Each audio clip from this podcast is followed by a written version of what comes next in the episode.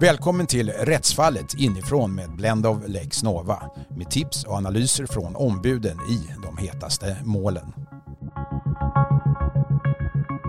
Välkomna till veckans avsnitt av Rättsfallet inifrån. I förra veckan uppmärksammade vi domen i Högsta domstolen om att tolka testamente som påstås hade fått en felaktig ordalydelse. Idag ska vi beröra något som påverkar vardagen för de flesta av oss, nämligen e-legitimation. I ett rykande färskt fall sätter HD i det närmaste stopp för att låna ut sin bank-id till anhöriga om de inte vill riskera att förlora pengar. Men varför behövdes ett sådant avgörande? Räcker inte låneinstitutens egna kontroller? Vi hör Svea Ekonomis juridiska ombud Mats Id som var med och vann i HD. Kontroll och kontroll. Man har ju grundförutsättningen naturligtvis att eh, det är den som har bank-id eh, som också använder det och inte lämnar ut det till någon. Alltså hela det här systemet bygger ju på det. Eh, det, det, de förutsättningarna. Och, och annars så skulle det bli alldeles för otympligt och svårhanterligt så att hela, hela systemet skulle väl liksom fallera kan man väl säga. Så att, eh, jag, vill, jag vill nog säga att, att i, i själva det här användandet så finns det också eh, just tillit som HD också säger. Då, då, kan man säga det att eh, eh, det, det, faller inget ansvar på er idag att göra någon djupare kontroll, eh, även innan den här domen?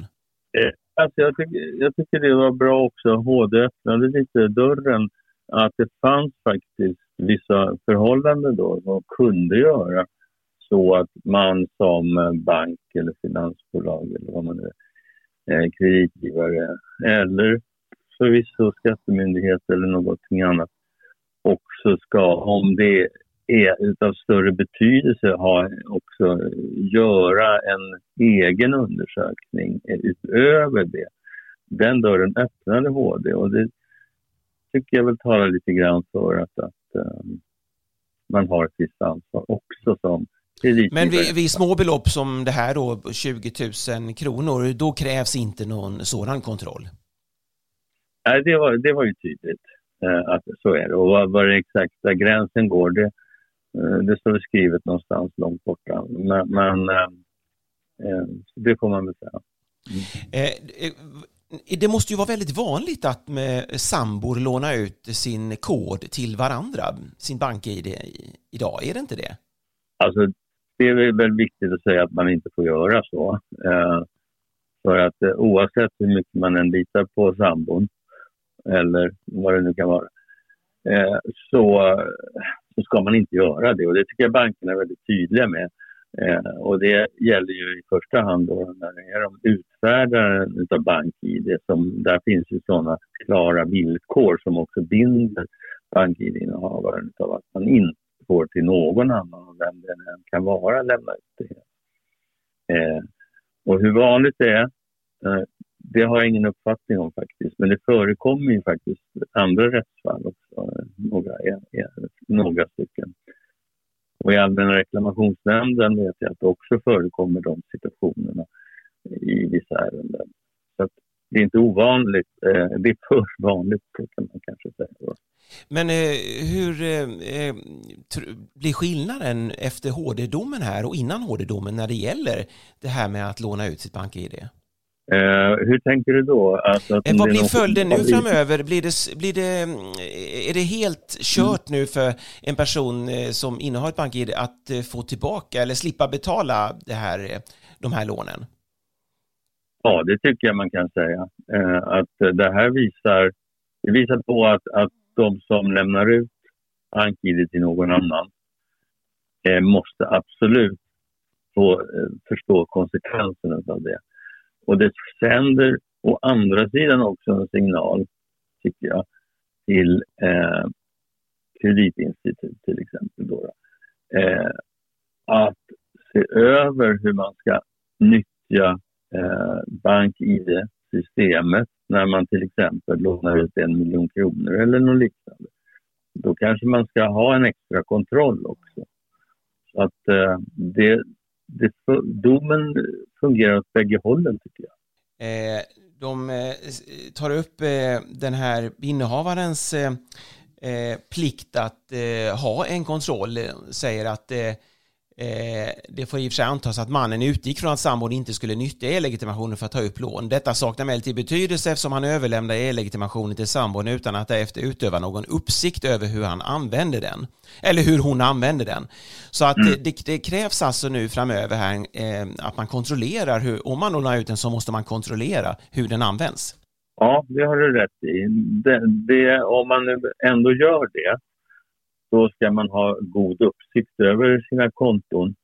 Eh, och eh, ja, hur, hur, alltså det kan ju vara uttag det handlar om. Det kan vara svårt också i sammanhang se hur lån eh, hanteras. Men, men eh, oftast så sker ju utbetalning av lånen till det kontot som bank-id-innehavaren eh, har. Så att, eh, det kan vara ett sätt naturligtvis, men det är inget råd jag ger att förlita sig bara på att ha kontroll över sina konton.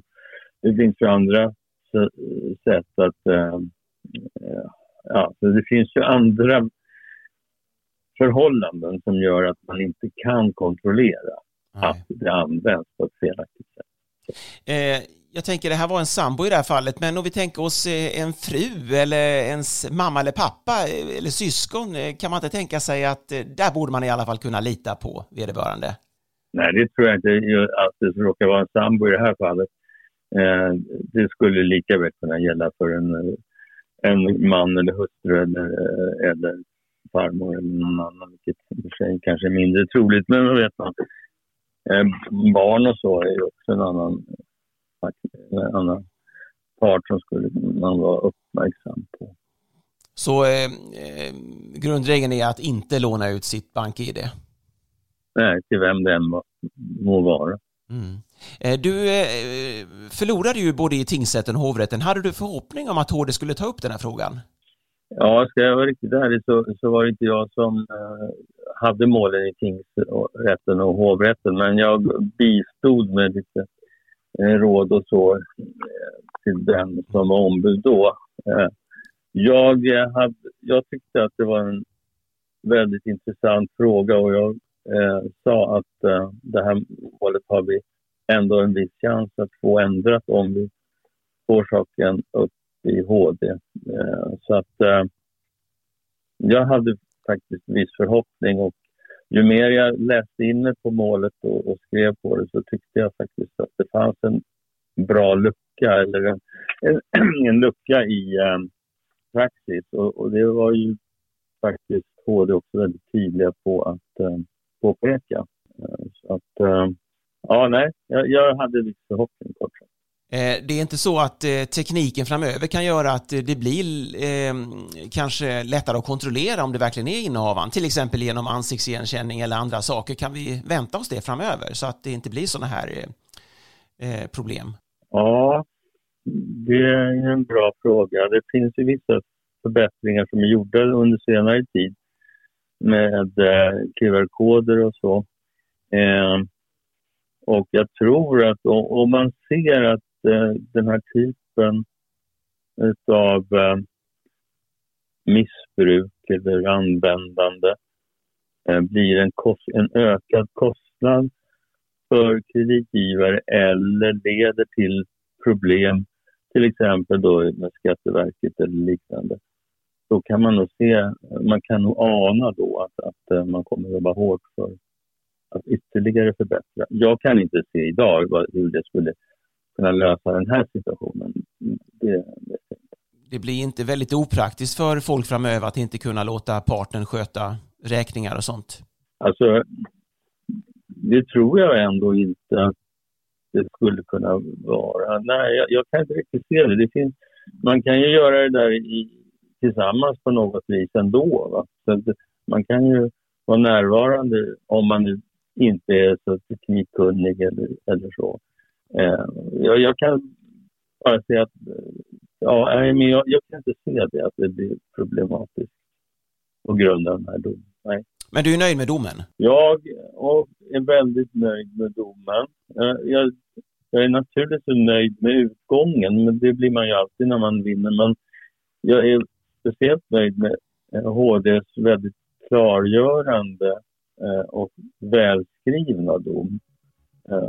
Och att vi har fått en riktlinje inom området.